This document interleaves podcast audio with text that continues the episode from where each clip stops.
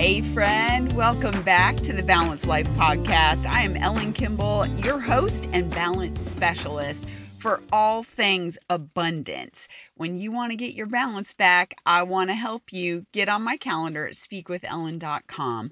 And today I want to talk with you about something I saw on social media. Perhaps you've seen it too they have these challenges that they'll put out there little physical challenges, things that you can do as you're laying on the floor or you're on all fours, or this particular one had people laying out a pair of socks and a pair of shoes and standing in the middle of the floor. They had to lift up one leg and then bend over and pick up the sock and put on that sock without touching that foot down. And then bend over again and pick up the shoe for the same foot. And then they had to tie their shoe. They put their foot down and they lifted the other foot, which was bare, had to lean over, do the same thing pick up the sock, pick up the shoe, tie it, and that was the challenge. And that takes a lot of balance. And I started thinking about that because I have been doing more of that. I do incorporate balance activities in my exercise because it's such good brain development and health.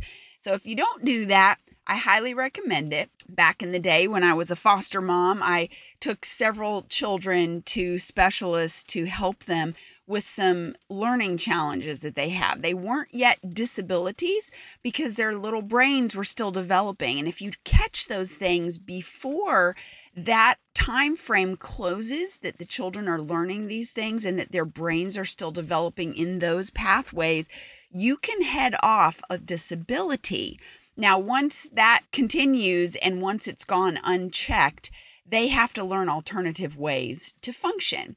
But because I learned a lot of those exercises back then. I do them today for myself because they they incorporate crossing the midline. So the midline is the line between the two hemispheres of your brain. And as you walk and alternate your legs as a baby, if you crawl, you know, when you run, when you march, any of those things, even going up and down stairs and alternating your feet, these are all things that incorporate your two hemispheres speaking to one another. And I bring that up because this is the Balanced Life podcast, and there are so many parallels to keeping your balance in life. And I began this podcast to help others develop the practices, the strategies, the exercises, and tools that I have incorporated to regain balance in my life. And it makes such a big difference. So you're standing in the middle of your floor, you're teetering on one foot, and you're figuring out ways to rebalance yourself, to use what you have in order to reach down and pick up that sock. For some people, it's really simple. They're really healthy in their brain health, in their exercise, in their strength, in their balance, all of that. Now, there are others of us who might be weaker on one side than the other. And then there are still others who don't try this at all. And when they first try, they're about to fall over. But here's what I'm going to tell you, friend if you keep working at it, you are going to achieve balance.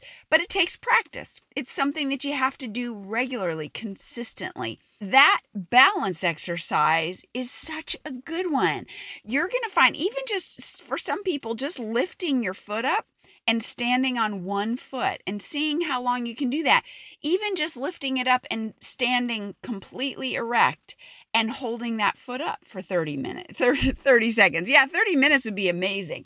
But if you can do it and count to 30, and maybe you can't do it all at once, but try try that. Now, how this relates to a balanced life. Here's what I'm going to tell you. You got to start small. You have to start with little shifts and you really have to consider what do you have? You don't need any equipment for this balance exercise. You just need to get on your feet. You just need to decide, I'm going to try this, and then I'm going to work at it each day.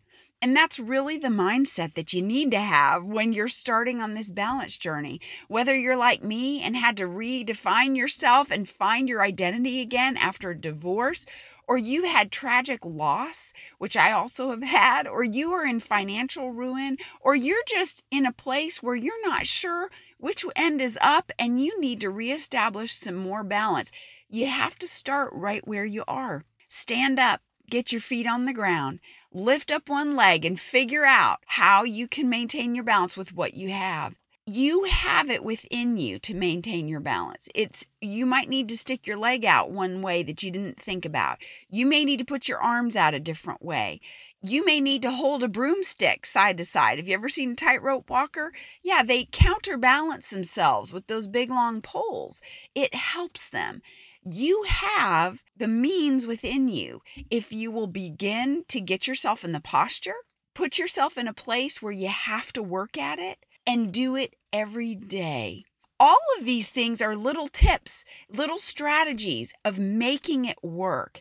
Because, friend, you have greatness inside of you. You have the ability to become balanced, to find abundance, to find restored breath, health, function, purpose, relationships, finances, and the strategies for success in your life. The world needs what you have to offer, and learning how to balance those things is going to help you. It is a beautiful day to take another breath and decide where you're headed. Thanks for listening, and I look forward to talking with you on the next podcast. Thank you so much for joining me today. And I want to remind you please leave me a comment, good, bad, or indifferent. Let me know what you think of the podcast. And if you haven't already left a rating, please do that wherever you listen to this podcast because it helps other amazing people just like you find this podcast faster. And be sure to hit that subscribe button so you don't miss the next episode. I look forward to talking with you again soon.